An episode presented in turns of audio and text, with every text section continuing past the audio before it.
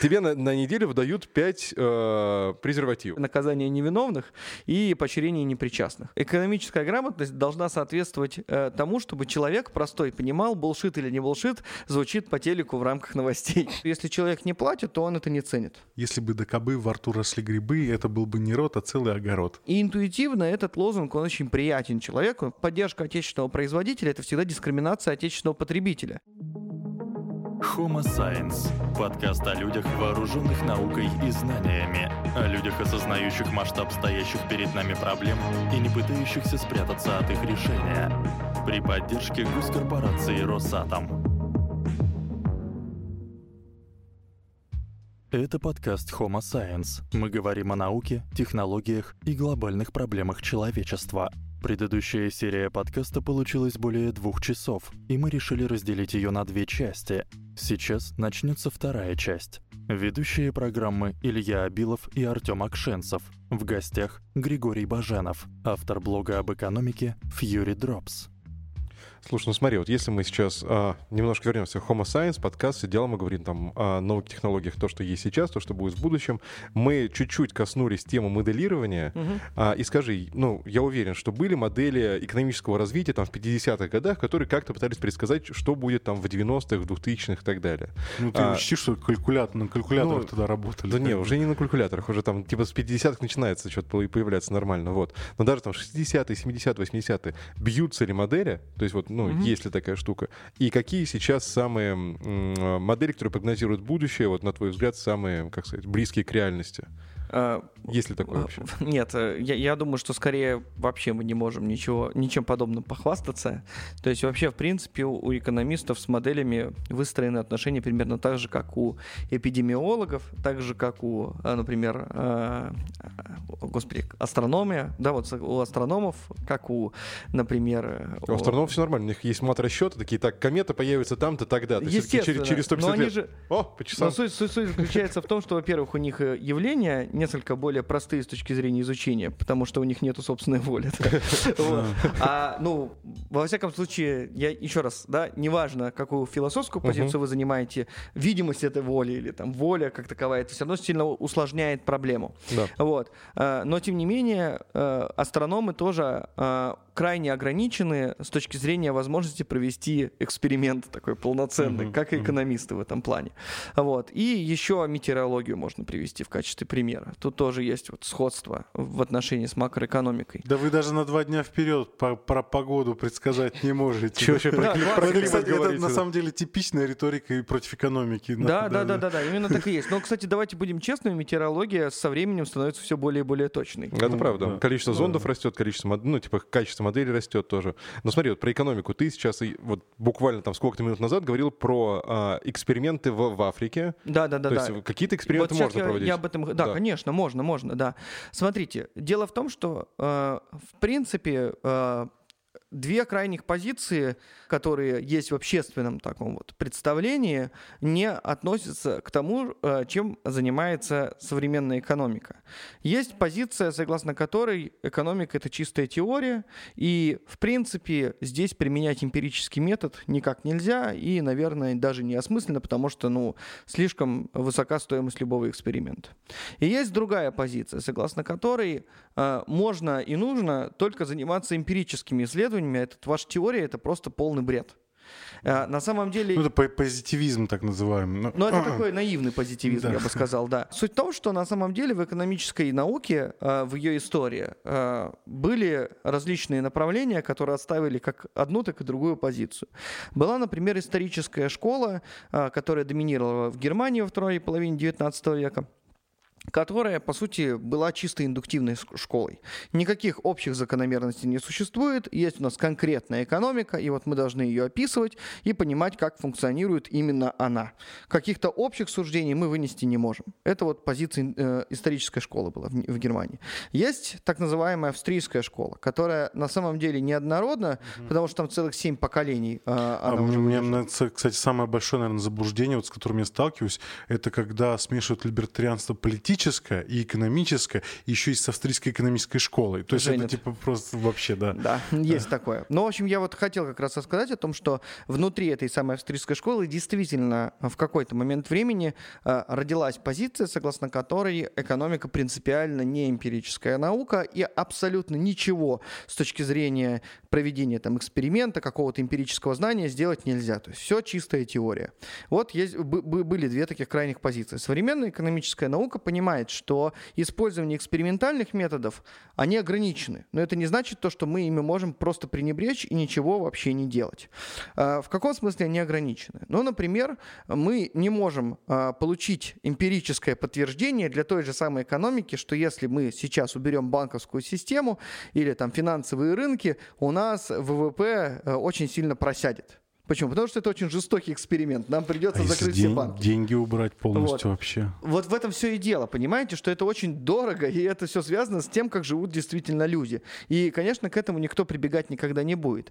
А для того, чтобы проверять подобного рода суждения, ну, например, нужно ли было там увеличивать государственные расходы в рамках там какого-то конкретного временного промежутка. Что делают экономисты? Экономисты выстраивают определенную модель, потом через эту модель прогоняют реальные данные, которые не связаны с какой-то а, определенный с каким-то одним параметром, да, и смотрят, как та траектория, которая была в действительности, угу. хорошо, хорошо описывается той моделью, которую мы создали.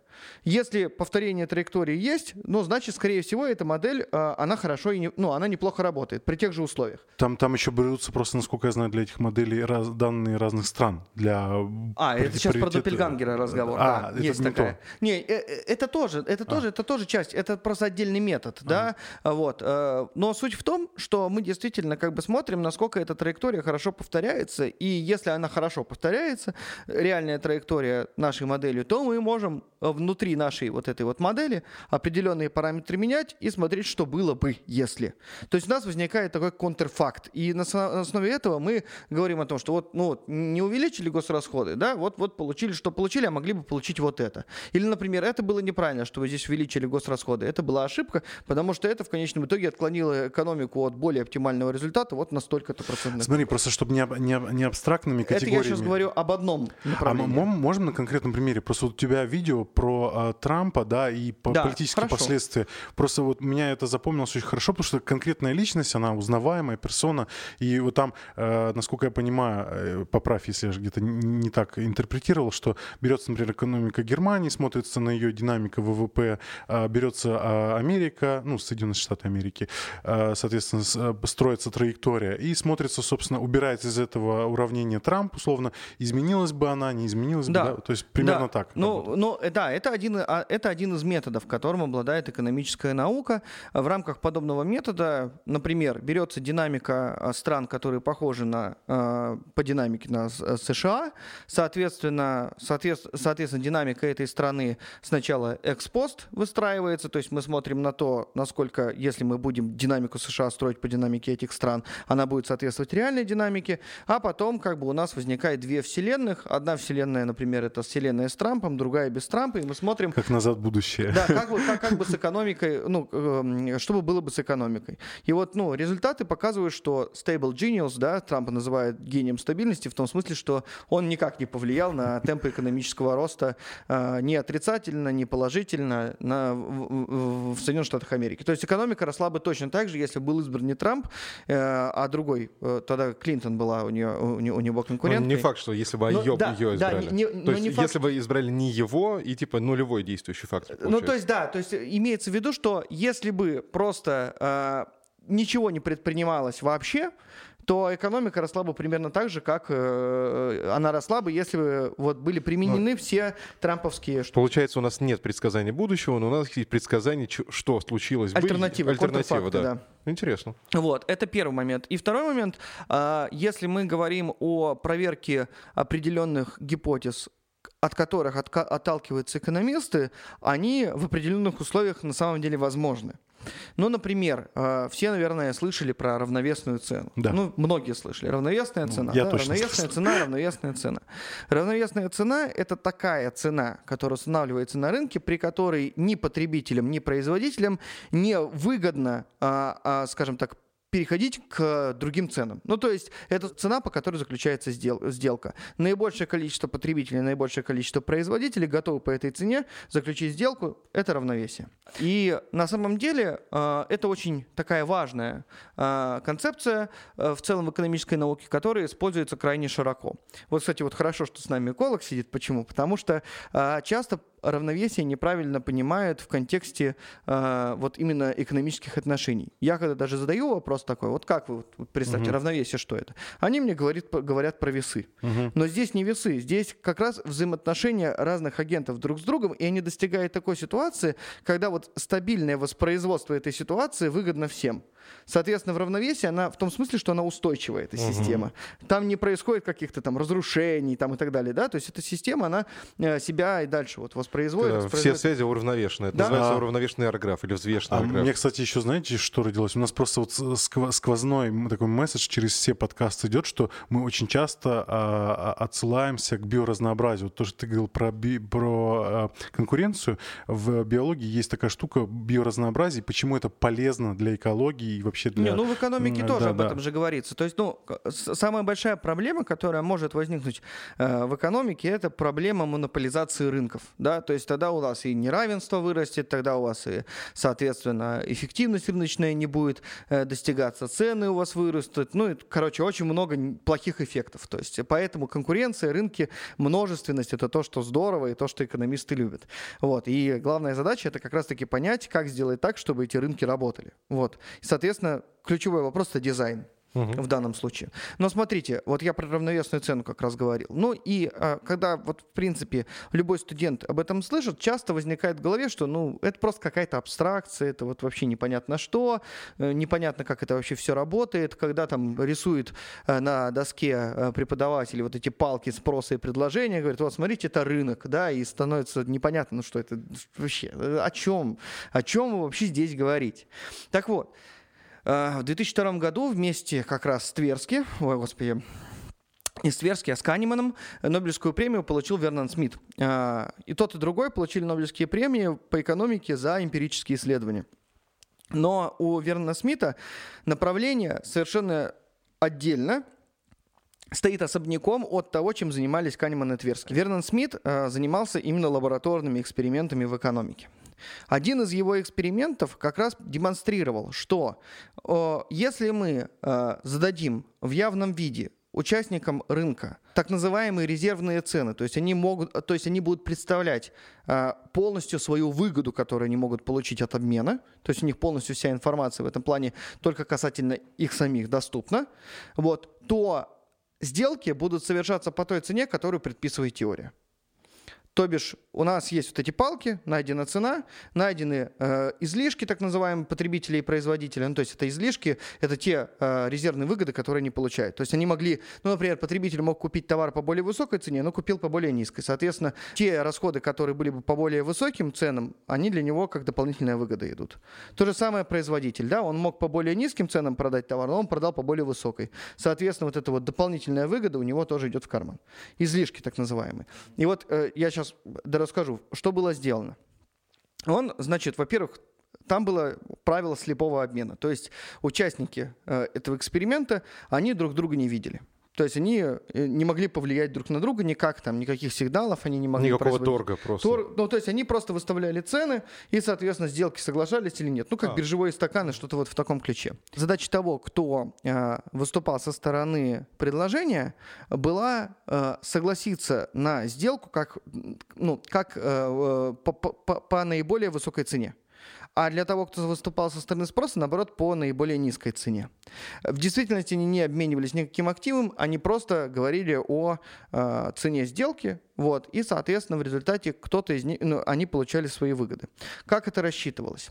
То есть у тех, кто продавал, не было, по сути, себестоимости никакой, ну, не виртуальный есть, товар э, это, да? это просто, ну, абстракция была, угу. то есть абстрактный обмен. Но, угу. тем не менее, в рамках экономических экспериментов всегда важно, чтобы был экономический мотив.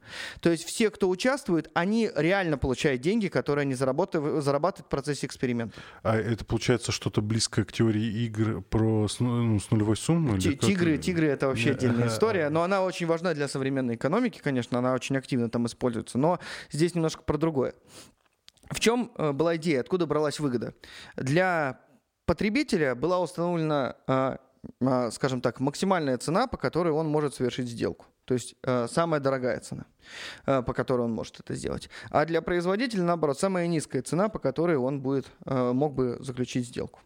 Соответственно, та разница, которая возникает, и есть заработок как потребителя, так и производителя. Ну вот условно, максимум э, я могу э, за э, купить, э, ну в рамках этой сделки я могу максимум заплатить там 8 долларов. Вот это максимальная uh-huh. цена, которая у меня есть. А я за 4 доллара совершаю сделку. Соответственно, 4 доллара идут мне карман, uh-huh. в карман. А, у производителя максимум, э, по которой я могу, ну, самый минимум, вернее, наоборот, по которой я могу продать, это 2 доллара, а я угу. продаю по 6, да, и, соответственно, 4 доллара идут мне в карман. У них совершенно противоречащие друг другу мотивы, да, то есть одному надо дешево купить, а другому надо дорого продать. Угу. Вот. И дело в том, что при этом никто из этих двух участников не знал о том, э, какие у него условия. То есть, ну, я как потребитель не знал, э, как... Э, в какой... себестоимость товара. Да-да-да, про себестоимость uh у, у производителя. А он, соответственно, не знал мои резервные цены. То есть мы знали только о том, что вот нас касается. И вот удивительно, но э, где-то после третьего, в рамках вот, э, там было, получается, семь э, 7 стадий обмена, угу. то есть ну, 7 этапов. Угу. Вот. В рамках уже первого этапа практически большая часть сделок заключалась по равновесным, со второго этапа все сделки заключались строго по равновесным ценам.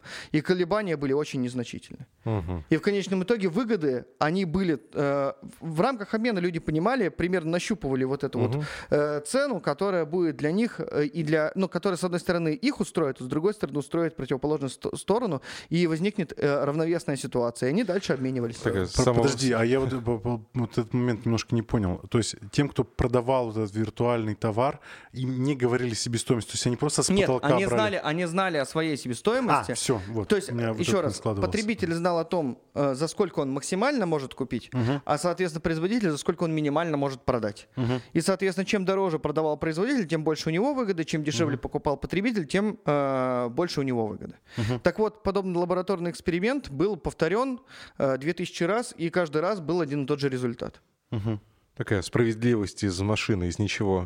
Ну, то есть, э, как бы определенные эксперименты все равно доступны экономической науке. Другое дело, что, конечно, это скорее то, что подтверждает некие базовые теоретические посылки и говорит нам о том, какие условия нужны для того, чтобы вот подобная справедливость на рынке наблюдалась. Да? Тем не менее, конечно, это не означает, что э, мы взяли и тут же сумели просчитать то, что нам необходимо э, для, ну, все цены, которые нам необходимы в реальной э, э, экономике. Тут угу. уже все настолько сложно, что это сделать не представляется возможным. Ну, для конкретных продуктов получается возможно. То есть, когда там, ну, рассчитывают цены на новый вышедший телефон, и все таки сначала, у сколько он стоит, охренеть. Потом идут, покупают, эти очереди стоят.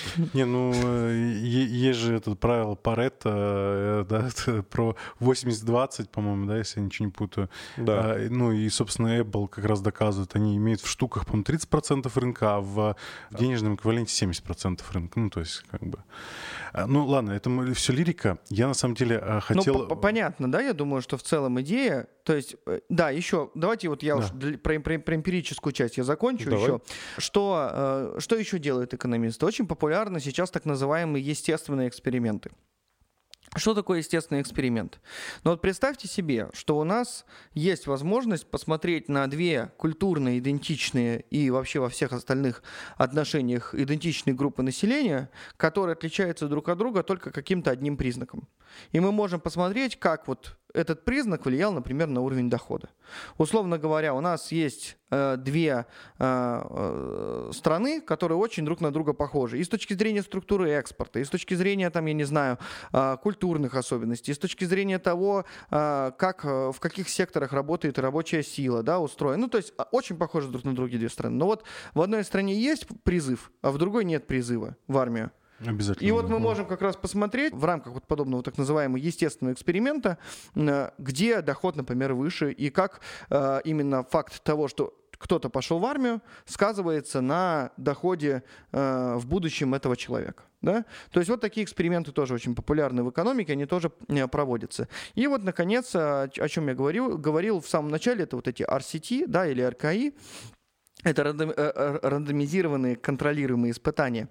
А, тут тоже проводятся различные интересные исследования. Но, по сути, у вас есть всегда контрольная группа и есть, соответственно, группа, которой, группа которую, за которой, например, наблюдает непосредственно. Да? Ну и разные условия водные идут. И смотришь, что будет. Э, по-моему, вот это была история, если мне не изменяет память, по-моему, по-моему в Индонезии априорная вероятность того, что будет совершен аудит э, в процессе именно провер... э, постройки дороги, э, была 4%. Вот. А, тем не менее, определенным людям говорили, что вот у вас точно будет проверка. Mm-hmm. И, соответственно, те, кому это было сказано, несмотря на то, что неважно, будет проверка или не будет, тем не менее, для них априорная вероятность возрастала уже не, не с 4% до 100%, да, то есть они уже на это смотрели э, по-другому. И а, они строили э, дороги намного более качественно, чем те, кому об этом не сообщалось. Ну или вот как раз то, о чем я говорил, э, у Duflob Energy, по-моему, у них э, пример был с москитными сетками. То есть базовая посылка есть такая, что если человек не платит, то он это не ценит. Да. Вот, соответственно, а, как бы в рамках различных а, программ помощи э, с точки зрения обеспечения москитными сетками в странах Африки предполагается, что пусть это будет какая-то номинальная цена, да, маленькая, но тем не менее она будет, э, потому что иначе люди будут эти сетки брать и, соответственно, не, не по назначению, да, не по назначению.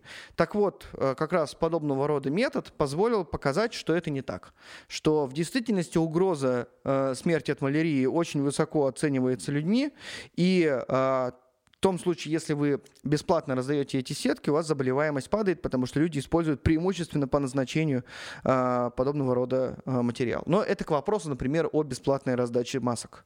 Угу. Здесь тоже, когда угроза в целом заболевания и последующей смерти очень высока, бесплатно раздавать скорее правильно, потому что, ну, как бы люди будут скорее брать эти маски, использовать их по назначению, ну, а не перепродавать. Какой-то переломный момент должен быть. Интересно, то есть у тебя до какого-то момента выгодно продавать маски, чтобы использовать их по назначению, а потом происходит какой-то переломный момент, и уже выгоднее просто раздавать, чтобы ну, снижать уровень заболеваемости. Ну, потому что люди не, ну, их не используют не по назначению, они их не перепродают. То есть они берут там 2-3 маски и пользуются сами, снижается заболеваемость. Давайте я буду более веселый пример сейчас разбавлю чуть-чуть. А, ездил на Кубу, там была программа по, ну, раздавать э, контрацептивы населению бесплатно, mm-hmm. и там в неделю можно, полагалось 5 штук на семью. И, собственно, вот раздают тебе вот каждую неделю, ну, коммунистическая страна, это было еще там году в 12 секс. Да, пять да. раз Вот, пять раз. тебе на, на неделю выдают пять э, презервативов. Вот. И что из них делали люди? И вот мы туда, собственно, поехали с подругами, э, ну, просто гуляли там. И, в общем, и девчонки а, захотели... тоже выдали. А, сейчас. И девчонки захотели что-то, ну, сделать себе афрокосички, ну, в общем, какая-то такая, типа, из мелких типа, косички, в общем, на голове, не знаю. Вот. И там сидели на улице люди, которые просто вот заплетали эти афрокосички и завязывали их не резинками, а вот нарезанными презервативами. Потому что они такие, ну, это же бесплатно, вот можно использовать так, смотрите, в общем, да. Не, ну...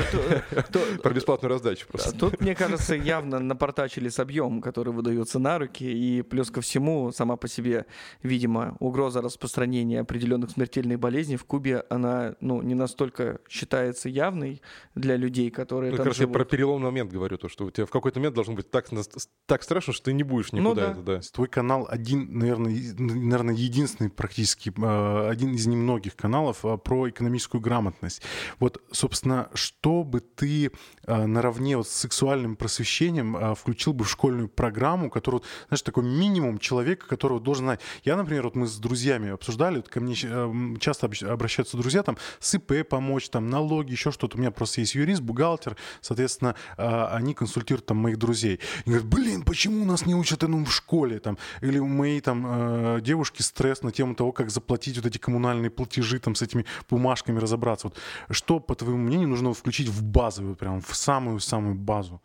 Ну, я считаю, ну, то, о чем ты сказал, это как раз скорее относится к финансовой и правовой грамотности, mm-hmm. не столько к экономической грамотности. Это важные навыки, о которых люди, безусловно, должны знать и которыми должны обладать. А в части все-таки экономики я бы говорил о макроэкономической грамотности. То есть в целом понимание того, а, как это вообще в целом работает. То есть ну, не то надо есть нюансов. Фискаль, фискальное вот это, э, э, да? Ну, например, ну, то есть подобного рода грамотность, она необходима э, для того, чтобы в целом в обществе, э, ну, скажем так, я... То есть ну, как что... работают институты, ну, что, чтобы, чтобы люди не совершали а, определенные ошибки, которые потом а, аукнутся им самим же. Ну, например, mm. крайне а, распространенным заблуждением является, что протекционизм идет на пользу экономики.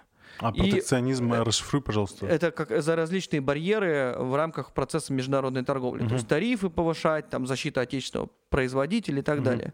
Вот. И интуитивно этот лозунг, он очень приятен человеку, потому что, ну как, мы же поддерживаем отечественного производителя. Угу. Что в этом плохого? Но просто нужно всегда помнить о том, что поддержка отечественного производителя — это всегда дискриминация отечественного потребителя. И почему в данном случае отечественный производитель, он как бы важнее, чем отечественный потребитель, не очень понятно. Но ладно, если бы только эти этим все исчерпывалось. Ведь этим все не исчерпывается. На деле нужно понимать, что когда вы защищаете отечественного производителя, вы снижаете уровень конкуренции и создаете э, тенденцию внутри вашей страны э, к монополизации определенного сектора. В конечном итоге и в долгу от этого начинают страдать абсолютно все люди, за в том исключением... Числе это индустрия. В том числе индустрия, за исключением того, кого поддерживают, э, неэффективность которого продолжает поддерживать. Из раза в раз, из раза в раз, из раза в раз. Это очень распространенная проблема, например, в Италии. Это большая проблема в нашей стране. Вот э, когда возникают такие монстры, которые настолько большие, что их нельзя не поддерживать, потому что они очень сильно, на них очень сильно уже завязана экономика. Но, с другой стороны, их поддержка и продолжение вот в таком вот протекционистском режиме функционирования в конечном итоге приводит к тому, что ваша экономика не становится разнообразной, множественной, более интересной. Да?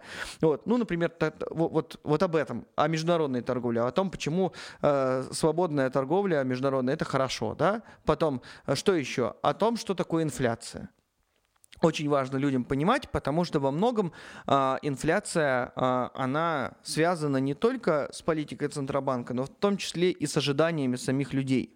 Как правило, люди переоценивают реальную инфляцию, а это, в свою очередь, ускоряет эту самую реальную инфляцию. Потому что ну, идет перезаключение различных договоров, связанных с индексацией их заработных плат, и, соответственно, индексируется она, ну, например, в большей степени, э, чем э, индексируется инфляция. Оно и неплохо, да, в принципе, с точки зрения реального роста доходов. Но оно же ускоряет инфляцию. То есть вот подобного рода понимание, оно важно. А, а можно еще тогда вот вклинюсь с маленьким вопросиком? Э, я, насколько помню, методов подсчета ВВП есть несколько, да, и вот, э, ну, там, в твоей программе я сейчас не говорю, я говорю вот про э, там, телевизор, да, вот условно, mm-hmm. первый, второй канал. Я очень часто вижу манипулирование вот с цифрами какими-то, да, то есть вот человеку там, типа, ВВП вырос настолько-то, каким методом это посчитано? Да? Но вообще... Вот как бы как, как вот человеку, вот ты говоришь про экономическую грамотность, при этом его заваливают как, какими-то цифрами, в которых он ну, без экономического ну, образования ну, все равно не разберется. Ну, в общем, да, на самом деле, если очень коротко все это сформулировать, э, э, экономическая грамотность должна соответствовать э, тому, чтобы человек простой понимал, булшит или не булшит, звучит по телеку в рамках новостей. То есть это, это, это такой минимум определенно необходим. Ну, с другой стороны, просто если люди, например, понимают, что такое инфляция, инфляция корректно, да, то и центральному банку становится проще управлять этой инфляцией. Mm-hmm. Или, например, вот в Твиттере очень часто можно увидеть э, огромное возмущение того, что происходит с курсом доллара. Ну, mm-hmm. вернее, э, для обывателя понятнее рубль. Ну, что да? типа свободный, почему он свободный? Ну, и суть в том, что они просто не понимают, что в рамках свободного режима совершенно нормально, когда у вас доллар улетает до 80 да, рублей, mm-hmm. а потом он может упасть до 65. И если посмотреть на траекторию свободной котировки, мы увидим, что в 2016 году примерно эти же значения, которых мы сейчас достигли, тоже были достигнуты на пике. Тоже, кстати, перед президентскими выборами, по-моему, или после немножко президентских выборов в США. Вот. А потом все скатилось, и какое-то время, по-моему, доллар был даже ниже 60 рублей. То есть угу. эта свободная котировка, она немножко по-другому работает. Из-за этого, из-за того, что люди не понимают, как работает тот же самый э, нефиксированный, а гибкий валютный курс, э, у них э, неэффективно происходит распределение э, денежных средств, денежных корзин. Они давят сильно на курс тогда, когда на него давить лучше не стоит. Возникает определенная паника из-за того, что они не понимают, как это работает. Они думают, что если вот он сейчас 80, завтра будет 100. Они начинают сильно скупать, соответственно, эти и самые доллары. Деньги. И тем самым они давят, с одной стороны, на курс, и он действительно начинает повышаться. Но потом-то все равно ключевые факторы изменятся, он начнет падать. В угу. итоге они купили дороже, э, соответственно, доллар, чем могли бы купить. Ну и таких вот моментов А вот, кстати, про, про, про инфляцию еще такой забывательского, это что инфляция это абсолютное зло. Вот у меня многие так считают э, из знакомых, то, что инфляция, она должна быть ноль, а лучше вообще отрицательно, ну, условно, да? Тут это... сложно, тут даже у экономистов нет, на самом деле, консенсуса в том смысле, что э, есть разные правила того, каким образом можно управлять инфляцией. Э, самое главное – это обеспечивать ценовую стабильность. То есть в том случае, если у вас цены растут примерно э, на один тот же процент год от года, это хорошо, это говорит о том, что у вас не, не будет скачка там, с 2-3% до 40-45%. То есть вот это вот правильное понимание того, как это работает, конечно, э, в целом очень важно. Еще оно важно в том смысле, чтобы люди понимали, как работает центральный банк и почему независимость центрального банка это крайне важно, и почему нельзя просто взять и напечатать кучу денег и всем раздать. Это очень важное знание, которое в том числе э, будет не позволять э, людьми манипулировать разными политиками. Ну, когда политики манипули- манипулируют людьми. Вот мне, кстати, вот это всегда удивляет. Вот вроде бы есть примеры африканских стран, где вот этот принтер Россия включают. Есть даже. Ну, да, и Россия. А, почему, есть. почему это никого не учит? Вот у меня, знаешь, как бы, а, мне кажется, я вот эту историю про то, что нельзя просто так включать денежный станок, еще знал еще, когда в школе учился. При этом, ну, типа, и вот пример африканских стран, где люди просто на рынке рынок, приезжали с тележками денег, да, вот, с миллиардами или триллионами. Вот, и вопрос, а почему до сих пор происходит, то есть 2020 год, казалось бы, да, уже, ну, типа, даже вот в первых, э, на первом курсе любого института экономического это проходит, но все равно мы слышим постоянно новости, что где-то там э, включили станок, потому что хотят заткнуть дырки какие-то. Ну, самая большая еще. проблема это когда именно бюджетные дыры э, затыкают. То есть в целом, э, безусловно, в рамках рамках там, кризисного э, состояния включение печатного станка э, не позволяет запустить э, так называемую дефляционную спираль, которая приводит к еще большему падению экономики. Ну, одним из факторов затяжной депрессии как раз в 20-е и 30-е годы. Монета- монетарные способы. Да, да. Вот проблема была в том, что как раз тогда ФРС э, недостаточно активно э, занимался как раз финансированием денежной системы, из-за этого спад усилился и был более длительным. Но это одна из проблем, одна из причин. Но, тем не менее, не нужно думать, что как бы, включение станка возможно в рамках абсолютно любых условий. Самое главное, о чем люди не понимают, это непонимание того, что у политиков есть свои собственные цели. И эти цели зачастую зачастую не тождественны целям общества. Политики такие же рациональные агенты, как и мы с вами, ну, пусть это будет ограниченно рациональный агент, или пусть у них будет там искажение, это не важно. Самое главное, что они преследуют свои собственные цели в первую очередь. И в преследовании они рациональны, то есть в этом понимании. Они преследуют свои цели, э, и принимает решения, исходя из этих самых целей, а не исходя из э, целей общественного блага. Конечно, я думаю, наверное, есть политики, которые действуют руков... Э, под руководством там, именно общественного блага. Но полагаться... Ну, скорее всего, они а, а, и ассоциируют себя с частью этого общества тогда. Проблема заключается в том, что на это полагаться очень ненадежно. Потому что человеческий фактор — это такая штука, которая может очень сильно расстроить абсолютно всю систему. И вот нам кажется, вот давайте мы будем именно печатать деньги и направлять их в те секторы, которые будут нам давать э, прирост объема производства, и при этом не будут искажать нашу экономику. Вот если будет правильный человек это курировать, будет замечательно. И вот тут возникает проблема, почему именно этот сектор является важным? Кто так решил? И, э, очень часто ответ на самом деле очень простой. Лоббисты так решили, mm-hmm. просто и пролоббировали, что здесь нужно давать льготные условия кредитования. Искажает ли это в целом систему экономическую? Конечно, искажает. Это приводит к неблагоприятным последствиям. Я закончу, тут да. э, дальше мысль идет. Да? А самая это главная проблема, она возникает уже на следующих итерациях. Даже бог с ним. Представим себе, ну слава богу, построили социальное жилье, много людей получили квартиры, классно, здорово, и инфляции вроде бы как какой-то такой огромной не возникло. Ну, может быть и дальше так делать. А вот просто дальше начинается уже борьба за то, чтобы этим денежным станком манипулировать внутри политических элит. И случается э, э то, к чему очень ну, та, э, случается та ситуация э, в, стр- в стране, который, э, с- ситуацию в которой отслеживают э, в России внимательнее, чем ситуацию в самой России. Я имею в виду Украину. Mm-hmm. В Украине независимого центрального банка не было до 2015 года. И если посмотреть на то, что творилось там с инфляцией, все постсоветские страны выглядят намного лучше. А все почему? А потому что тупо бюджетные дыры запуска... Э, затыкали тем, что печатал Центральный банк. И, ну, у них Нацбанк Украины назывался. И хаос был полнейший. А воспользоваться этим каждый политик очень рад, потому что на его-то направлении деньги, э, деньги будут выделяться, он там сможет манипулировать этим. В итоге в банковском надзоре кошмар был. И с инфляцией был просто тихий ужас. Сейчас уже намного лучше становится и так далее. То есть люди должны понимать, почему вообще независимый центральный банк это важно, и почему не нужно думать, что как бы вот мы возьмем правильного человека, поставим, и он будет печатать деньги туда, куда надо. Про независимый, про независимый центральный банк у меня просто сейчас вьетнамский флешбэк в голове нода, нодовец с этой, с деревяшкой этой на, на, на, на, на, на животе, короче. Я просто в Питер недавно ездил, а они же там, типа, постоянно ходят по центру Питера, типа, верните Центральный банк э, а, России. Да, да, там, да. Да, да, давайте сольем Центральный банк казначейству, позволим правительству управлять денежной системой по своему собственному усмотрению. Но это же ужас. На самом деле это путь э, к гиперинфляции. Ну, это, это, это буквально так, потому что начнется внутри вот эта вот возня, грызня, решение будет приниматься не оптимально, выделяться деньги будут э, не туда, где действительно надо, а потому что ну, партия такая сейчас. А, а еще э, этот, э, для многих открытие, что Центральный банк, оказывается, ООО, Юридическое лицо. Да. Но у нас на самом деле в этом плане есть определенные проблемы с публичным правом. Ну, как я вот спрашивал юристов. У нас каждое министерство как юридическое лицо зарегистрировано. Вот. Э, проблема в том, что, короче говоря, а, ну, это делается для того, чтобы э, различные финансовые взаимоотношения поддерживать, да. И, ну, если посмотреть, там в ЕГРЮле есть и Генпрокуратура, и Министерство обороны, то есть это все юридические лица тоже в том числе. Но проблема в том, что юридические лица, они, как правило, действуют на основании устава.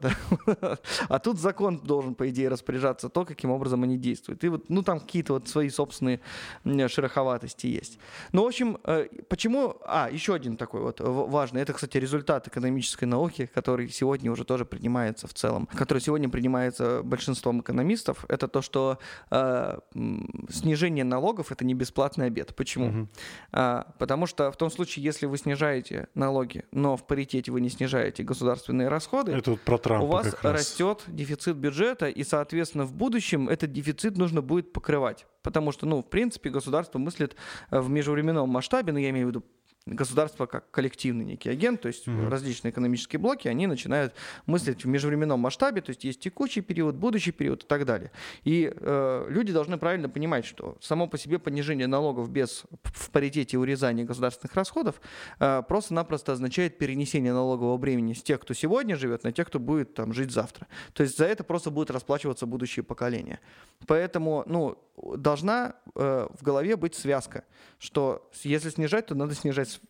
все сразу же. Угу. И снижение налогов э, в паритете со снижением госрасходов означает, что кто-то лишится трансфертов. Угу. Ну, то есть ну, в том числе кон- контроль государства снижается за счет снижения расходов. Ну, в какой-то степени, да, конечно. Но э, и вообще, э, как бы таких вот моментов, именно макроэкономических, их очень много, э, которые, я думаю, что каждому нужно в целом понимать, и это позволит ну, правильно оценивать то, что происходит в экономике страны, э, и там меньше лапши на ушах, что ли, иметь. А вот э, если говорить про цели задачи, ты просто коснулся этой темы, а, про а, конструирование общества, то есть экономика как наука, да, если говорить, она а, получает эмпирические данные какие-то, да, теории выводит, соответственно, это дает нам возможность предсказательной какой-то силы и, в принципе, э, управление обществом, страной, государством там и так далее.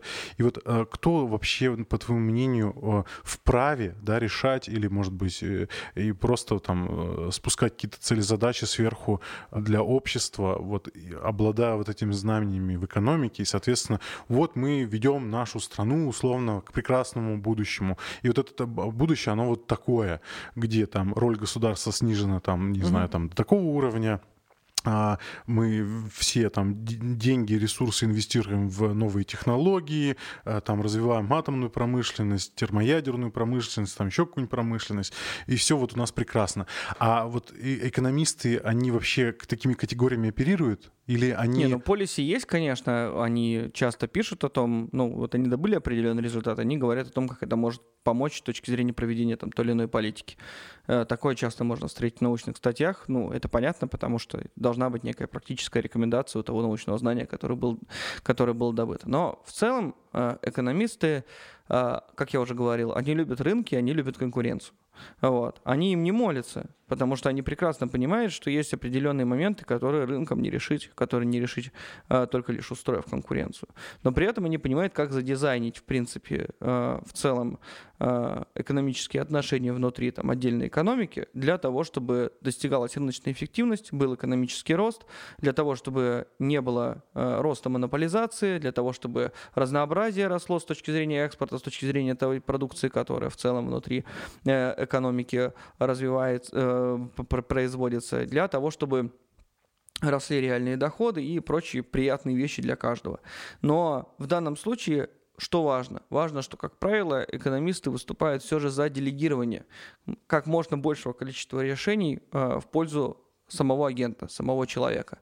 Э, соответственно, у государства экономисты не очень сильно его любят, вот, э, должны, ну, сами по себе государства, они должны быть ограничены с точки зрения функционала, в том смысле, что государство... Вмешательство. Не только вмешательство. В данном случае подразумевается... Ну, смотри, как бы, если мы говорим об условиях, это что же, усла... это что же вмешательство? Угу. Вопрос заключается в том, чем занимается, вообще говоря, государство. Если государство делает что-то в целом за большое количество людей, оно усиливается с точки зрения тех компетенций, которые у него есть. И, соответственно, начинает перераспределять как можно больший объем дохода, который в целом производится экономикой, и искажает эту экономику сильно. А вот разница есть между, как бы скажем, операционным вмешательством, да, вот в, прям вот как это в режиме реального времени и созданием условий игры. Это Конечно, же есть э, вот... большая разница. Вот как раз э, вот то, что это, это огромный бич экономики России, это отсутствие постоянства правил игры. Потому что у нас налоговое законодательство, регуляторка меняются настолько часто, что планировать длинные инвестиции нецелесообразно вообще. И многие секторы от этого сильно страдают. Ну вот, в частности, те же самые там заправки. Это достаточно значительные деньги, которые нужно инвестировать для того, чтобы построить заправку. Да, это ну, не дешево, чтобы было понимание. Там современная э, заправка многотопливная, которая там и газом заправляет, и там нефтепродуктами э, заправляет и так далее. Это около 100 миллионов рублей инвестиций. Но когда у вас правила игры, в том числе и с точки зрения ценообразования на стеле, э, меняются постоянно, когда у вас налоговые правила меняются постоянно, когда государство непосредственно вмешивается в процесс ценообразования в оптовом сегменте, ну, какой смысл строить заправку? Вы понимаете, что вот сегодня вроде как приятно, а, а завтра нет. Или наоборот, сегодня неприятно, может завтра нам повезет. И там постоянно происходит ситуация наказания невиновных и поощрения непричастных. То есть у нас э, ну, буквально так и есть. Это, это, это именно то, что происходит во многих секторах нашей экономики. И в этом плане, конечно, точечное вмешательство это всегда скорее зло. Другое дело, что создание правил игры это что же регуляторка, это тоже регулирование. Да? Если оно постоянно, то экономические агенты адаптируются к этим условиям и потом уже нормально работают. Они это учитывают, они могут это изначально в свой экономический план как бы встроить. Поэтому, э, как правило, экономисты говорят о именно э, роли государства как рефери. Угу. То есть государство не должно быть непосредственным участником этих этой, угу. этой деятельности. Что касается масштабов перераспределения внутри общества, да, сколько вот должно изыматься через налоги и распределяться в пользу там, более бедных людей, это э, штука сложная. А, сложная в том смысле, что а, ее вряд ли можно рассматривать универсально. Угу. Я сейчас не беру этический аспект, да, я сейчас буду говорить сугубо с точки зрения экономики. Угу. Мы с вами прекрасно понимаем, что разные государства по-разному справляются с тем, что называется предоставление общественных благ. Uh-huh. Или то, что мы называем, ну, более корректно говорить, публичные блага. Uh-huh. Да? А, что это такое? Это блага, которые связаны с э, низкой исчерпаемостью и низким уровнем исключения потребителей из этого блага. Ну, например, э, внутренняя безопасность.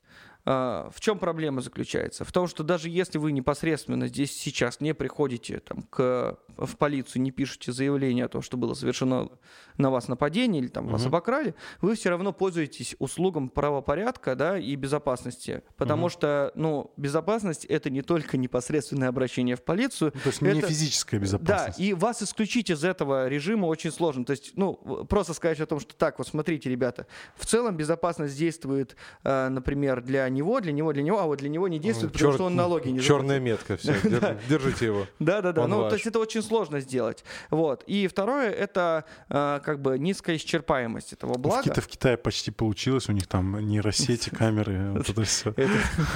Страшная история, на самом деле. С другой стороны, низкая исчерпаемость. Ну, в том смысле, что из-за того, что у вас э, оказана одна услуга э, там со стороны полицейского, ну, кто-нибудь там, я не знаю, участковое дело открыл, э, уголовное, например, от этого в целом безопасности у вас не становится меньше. Ну, то есть становится, потому что определенный э, ресурс все-таки задействован, но тем не менее не становится меньше настолько, что система просто начинает рушиться. Вот это типичное определение так называемого публичного блага. Да? И мы знаем о том, что разные государства по-разному справляются с этими функциями. Если государство хорошо справляется с функцией публичных благ, они могут, например, предоставлять и те блага, которые являются клубными благами. Что это за клубные, что такое клубное благо? По сути, это э, ситуация, когда у нас э, наблюдается низкая исчерпаемость, но очень легко человека отсечь от потребления этого блага. Mm-hmm. Ну, например, образование это пример клубного блага. Ну, имеется в виду именно образование как высшее образование. Угу. То есть это не публичное благо на самом деле. А, почему так? Ну, потому что... Порог есть по, какой-то. Ну, есть определенный порог. Если вы... Или, например, если мы говорим о полностью частном образовании, если вы не заплатили, угу. вы не получите диплом. Правильно? Mm-hmm. Ну, это же э, всем понятно. То есть можно легко человека из этого доступа э, в целом исключить. Заграны. А? Если, если у тебя есть не, неоплаченный кредит, тебя не выпустят за границу. Ну, парам-парам-пам. Тут я имею в виду в первую очередь именно образование, да? То же самое касается здравоохранения. Тут тоже. У вас есть там э, ДМС, например, угу. да? Если вы его не оплачиваете, клиника перестает обслуживать вас. То есть легко вас э, исключить из доступа. При этом, э, как бы в целом понятно, что если кто-то читает лекцию, э, то мы можем там в определенной аудитории достаточно много людей направить, чтобы эта лекция была услышана. То есть по мере того, как дополнительный человек присоединяется, э, услуги это меньше не становятся. Ну, поэтому это клубное, а не частное благо, там, где исчерпаемость высокая. Но если я, я там, тебе отдал яблоко, я его продал тебе, да, ты его съел, все, яблоко-то меньше стало, правильно? Вот, ну, в рамках там, mm-hmm. текущих, теку, текущей обстановки. Так вот, если государство хорошо справляется с обеспечением э, публичных благ, э, в определенных странах государство могут делегировать в том числе и и обеспечение вот этих вот клубных благ. Э, ну, в частности, вот то, что мы говорим о северных странах, о североевропейских странах, да, это вот э, пример так называемого скандинавского социализма, э, там государство достаточно хорошо справляется с обеспечением публичных благ, и, соответственно, туда же делегируется и предоставление многих таких вот клубных благ. Вопрос заключается в том, что это неплохо работает на небольших масштабах. То есть, когда страна маленькая. А почему? Потому что... Э, плотность. А? Плотность выше. Во-первых, э, более высокая плотность. Во-вторых, что, что, что тоже очень важно, э, в рамках подобного рода стран проще выстроить систему сдержек и противовесов и контролировать непосредственно само государство от злоупотреблений. Проще выстроить публичный процесс, где ты можешь видеть, злоупотребляет ли своим э, положением или не злоупотребляет своим положением государственная инстанция. Ну, то есть прозрачность. Прозрачность. Да. Проще обеспечить прозрачность. Вот. А, и э, поэтому так мало хороших примеров, когда государство э, эффективно в отношении предоставления подобного рода благ. То есть очень тяжело взять и просто перенести этот опыт, ну, например, в Россию, так вот по щелчку пальца, по пальца. В России еще и территориальная протяженность это отдельная проблема, которая имеет место, да? Да, мы обсуждали наказание территории, у нас это и про экологию, мы тоже во многих подкастах эту тему ну, обсуждали. Ну, из-за того, что территория очень большая, при этом много, э, много регионов, где плотность населения очень низкая, а, возникает проблема связности. Ну, то есть и регионы плохо друг с другом связаны, да, с одной стороны, а иногда даже и центр региона плохо связан с окраиной региона. Ну, там, какую-нибудь Саху взять, если это же просто uh-huh. огромный по пространственной протяженности регион с очень низкой плотностью населения, где города разбросаны, да, и там, uh-huh. ну, связанность-то не очень хорошо работает. Это мобильность затрудняет, ну и так далее и тому uh-huh. подобное. То есть, вот, ну, многие такие вот решения, их нельзя просто взять и перенести на э, почву, потому что есть определенная специфика, которая, в свою очередь, требует уже несколько других настроек.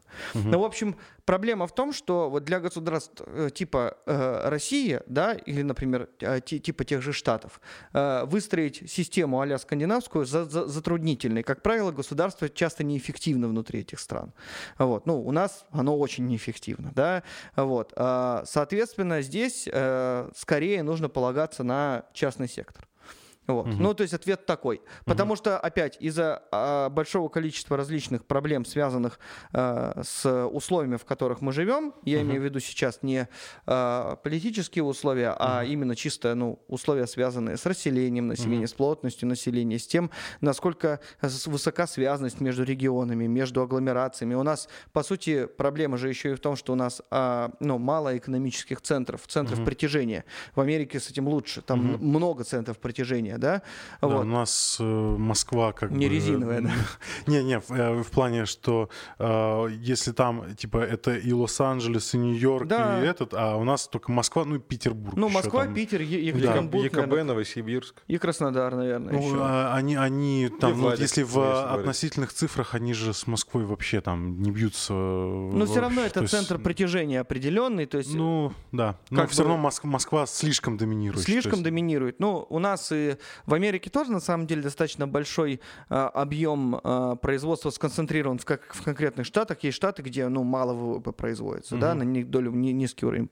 Но у нас, по-моему, в два или в три раза больше сконцентрировано. Ну, у них-то фишка как раз на фискальной политике и федера... ну, как бы... Федеративный... Не федерализм, да, не да, у нас тоже есть... федерализм, ну, не настоящий. Не настоящий, да. Вот. То есть, э, как бы каждый регион, условно, если бы мог э, свои какие-то местные условия вводить, ну, условно, не знаю, там, на Камчатке, например, там, не знаю, налоги на IT-сектор, например, э, ниже, чем там в Москве, например. И, соответственно, хоп, все туда а начали массово... у нас все только с разрешения федерального центра. Это огромная проблема. Но вот опять, да, то есть здесь э, очень важно как раз настроить систему, при которой э, у регионов появляются определенные полномочия, которые позволяют им конкурировать друг с другом за то, чтобы стать центром притяжения, да.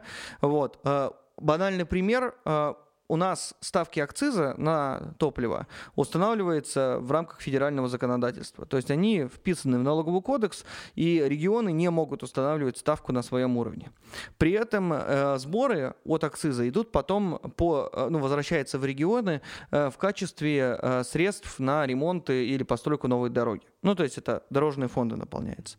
Как э, идет распределение, прописано в бюджетном кодексе, и, грубо говоря, тот регион, который а, не, а, не, не очень а, Хорошо себя вел. Ну да, да, он может быть наказан. Ну то есть я буквально, это, это да. действительно так и есть. Выпороть дорогу.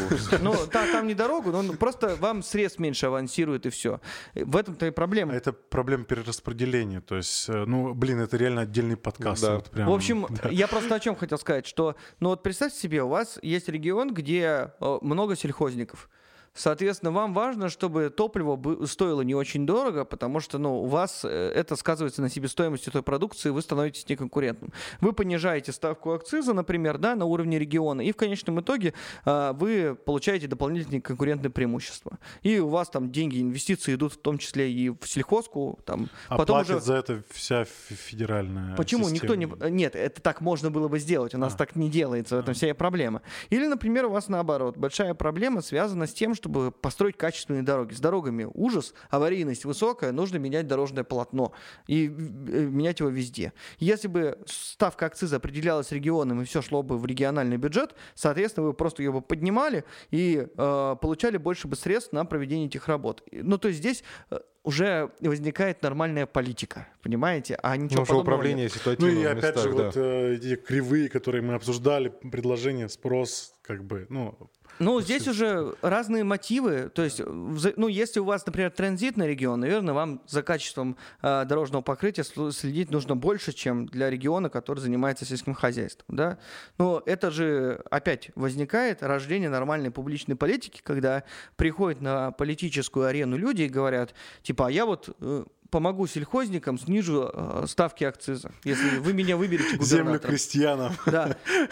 А другой к нему приходит и говорит, ну, наоборот. Оно, конечно, хорошо, но, ребята, у нас же есть э, проблемы с дорогами, нам надо дороги ремонтировать. Вот средства на это пойдут. Ну, как бы люди уже, получается, определяют свои приоритеты, что для них является важным.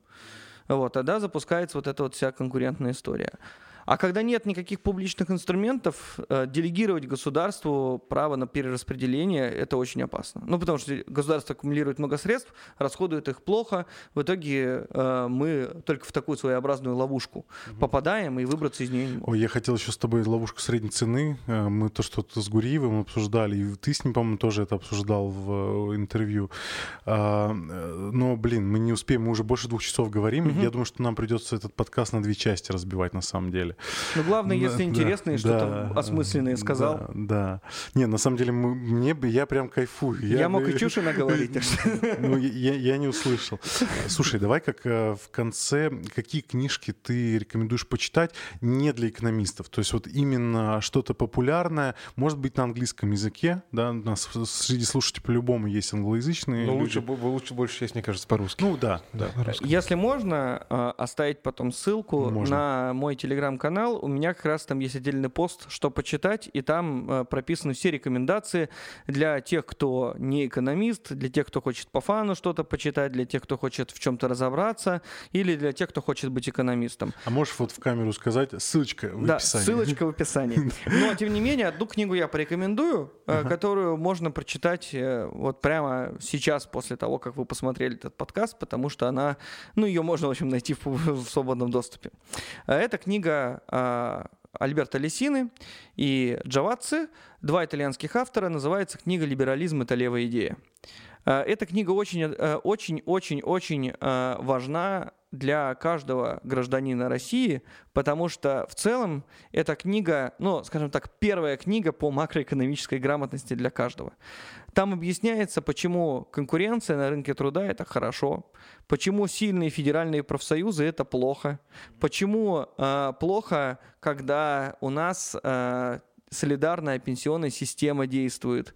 Почему хорошо, э, когда у нас э, нету э, значительного количества направлений поддержки отечественных производителей. Ну, то есть там такие вот вещи очень базовые, на примере Италии, правда, но очень схожие с тем, что мы видим в нашей стране. Поэтому, ну вот эту, эту книгу я всем рекомендую прочитать. Угу. А, окей, ссылочку мы оставим. А, и тогда резюмируем вообще, что мы сегодня узнали. А, мы что нужен что... еще один подкаст. Мне кажется, даже Очень много, очень, да. Тут уже как минимум типа бюджетная политика напрашивается и фискальная вообще, да. Это просто, мне кажется, можно в запой уйти после обсуждения. Вот. И, ну, то есть реально много можно чего обсудить. Что мы разобрали, что экономика — это в первую очередь наука. Экономика как социальный институт — это взаимодействие взаимодействие субъектов. Что ты узнал? Ну, раз уж ты у нас сегодня в роли гуманитария здесь. Ну, необычная, необычная роль. А, нет, но ну, по поводу того, что в экономике уже учитываются а, экосистемные кейсы, и там экосистемные услуги и так далее, это очень интересный факт для меня, да. И э, еще один — это про прогнозирование, конечно же.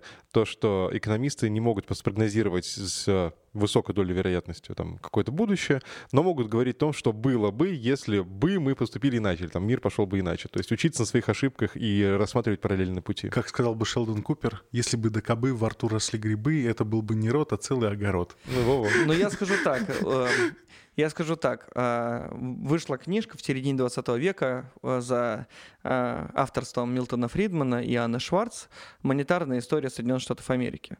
Вот. в этой книге они посмотрели, что же вообще Э, происходило с денежным обращением, с денежным предложением, денежным спросом на протяжении всей истории существования Соединенных Штатов, по-моему, там по 60-е или, или 68-й год, по-моему, 20 века они рассматривали. Я могу ошибаться, не, не помню точно.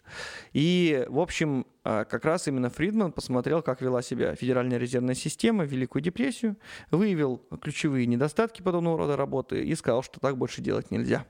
И будущий председатель ФРС а, Бен Бернанке, тогда он еще не был председателем, но уже входил в совет директоров Федеральной резервной системы, в 2002 году на а, а, одном из публичных мероприятий сказал, что как бы да, мы совершали много ошибок, но благодаря Милтону Фридману мы больше не совершим той ошибки, которая привела нас к Великой депрессии. Угу. И во Это многом... вот отказ от монетарных как э, раз. Э, и вот во многом именно поэтому удалось Великую рецессию преодолеть э, быстрее и проще, чем она могла бы быть. Ну, достаточно а... быстрая реакция это была. там буквально пара лет. Ну, сравните с э, Великой депрессией, станет ясно, что как бы могло быть все очень намного хуже намного хуже. Это при том, что ну, э, проблема э, была просто колоссальная э, внутри финансового сектора, вот, и, соответственно, ожидали просто намного большего ужаса, но вот сумели справиться. Слушай, а вот, кстати, вот 2020, да, вот ну, у меня лично, я не знаю, как у вас,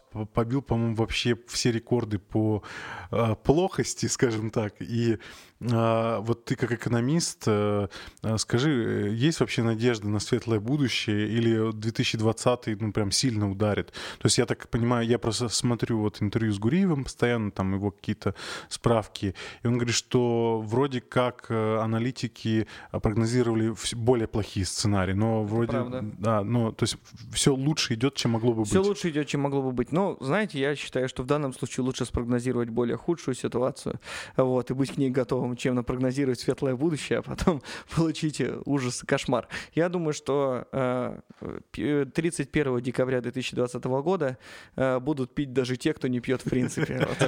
Наконец-то 2020 год закончится, он достал всех, и никто наверное, это худший год. Ну, лично в моей жизни это один из самых худших годов точно. Потому что, представляете, да, то есть я говорил, что я консультирую нефтегазовый сектор, да, и вот меня бесили мемы про то, шел там пятый день или там десятый или тридцатый день самоизоляции. Ребята, всю самоизоляцию я работал как черт, понимаете? То есть у меня было... А я еще Нефть не мог... по 20. Да, я никуда еще и пойти не мог, потому что как бы, ну, все же дома сидят, а у меня ребенок на шее, он прыгает там, и я не могу ничего нормально посчитать. А, и я в итоге я вставал рано утром, то есть где-то я в 7 утра вставал, и я до 9 вечера сидел, все это дело считал и насчитывал, потому что один заказ прилетел, второй, третий, четвертый, и все вот друг на друга вот так вот наслоилось. Зато вот сейчас отдыхаю, потому что сейчас вообще ничего не приходит все, видимо, уже перестраховались, поняли, что будет не очень круто, и как бы сейчас уже, типа, ну ладно, все. Сейчас же денег нет. Это был тяжелый год. Был он тяжелее, чем тот. Песня для подкаста просто. Слушайте, а, мне очень понравилось. А, прям, ну, ты, кстати, не договорил что-то еще. А, мы тебя прервали, по-моему, да, все мысли. Все нормально. Что ты еще вынес из подкаста? Что экономика — это во многом очень эфемерная наука. Эфемерная? Да. Хотел сказать эзотерическая. Наоборот, ну что очень много, конечно, работает с концепциями и очень а, аккуратно входит, а, ну, насколько я понял, а, экономисты во взаимодействие с реальным миром, назовем это так. Ну, то есть, типа, есть а, какая-то абстрактная, условно, как математика, да? Да, да, то есть очень много да, работы с абстракциями, когда мы там работаем с а, каким-то вот потребителем, который, на которого не влияет внешний фактор, ну, такого не может быть, там, ну, у нас... Да, да, я понимаю, да, но поэтому, как бы, опять, э, современные поведенческие ну, там, хоть, исследования, здесь, они тоже становятся что, важными. Хоть, чтобы что-то хоть понять, нужно много упрощать. К сожалению, да. да. К сожалению, У меня да. еще одна аналогия Есть еще одна, вот я да. вот тут сразу же отвечу, а, просто, ну, мы должны понимать, что в 1974 году Нобелевскую премию получает Фридрих Август фон Хайек. В 1975 году он читает свою Нобелевскую лекцию, которая называется «Pretence of Knowledge» или «Претензии знания». И там он э, говорит о том, что мы, экономисты, имеем дело с очень сложным объектом изучения. Это структура сущностной сложности. Это не простое явление, которое достаточно предсказуемо с точки зрения того, что будет после того, как мы воздействуем на, собственно говоря, этот объект. Да? Вот. А это сложная структура, на которую влияет и воздействует сразу же огромное количество самых различных факторов. И э, понятное дело, что когда мы имеем дело с таким объектом, э, наше упрощение, они не... Все, все ученые упрощают кто занимается наукой, тот прекрасно понимает, что никто э, не э, описывает объекты, как они есть в полном смысле этого слова. Везде есть модель, везде есть упрощение и так далее. Но если, условно говоря, в физике эти упрощения, они в конечном итоге дают очень высокий уровень результативности, то в рамках экономики эти упрощения дают нам э, намного меньшее превращение знания, чем физики. То есть понятное дело, что из-за сложности объекта подобного рода э, упрощения, они э, дают нам а, посмотреть на ситуацию лишь под одним каким-то определенным углом. К сожалению, полностью это высветить и что-то дать очень точное, э, конечное, это крайне сложно. Объект слишком сложный. Ну, ну может, это вообще нереально? Как наш может там... быть, это и невозможно. То есть, по сути, экономисты больше исследуют условия, чем пытаются что-то прям в полном смысле этого слова прогнозировать. Все прогнозы очень условны. Поэтому обычно даже там, ну, есть консенсус. Ну, то есть прогноз. мы закономерности какие-то пытаемся выявить, да, и как-то применить, попробовать их на будущее, но... Ну, нам надо понять, какие условия способствуют тому, что мы хотим достичь. Это самое главное. Но, э, скажем так, как быстро мы достигнем того, чего мы хотим достичь, если мы эти условия создадим, вам ни один экономист не скажет, ну, потому что могут возникнуть там какие-то трения, которые никто не предвидел. Или, может быть, э, просто у людей будет реакция на подобного рода введение, э, ну, нововведение реформы не той, которую мы ожидали. Ну или вот... технологический прорыв, или сингулярность. Ну, ну, ну кто это? Технокоммунизм возникнет. Нашествие пришельцев. На самом деле, вот э, про Гуриева раз упоминали, он же говорит очень простую вещь, повторяет ее из раза в раз. Он говорит о том, что любая экономическая реформа, какой бы она ни была замечательной на бумаге и не, насколько бы сильно она не нравилась экономистам, а, она должна в первую очередь а, представляться людьми справедливой. И только тогда она будет эффективна.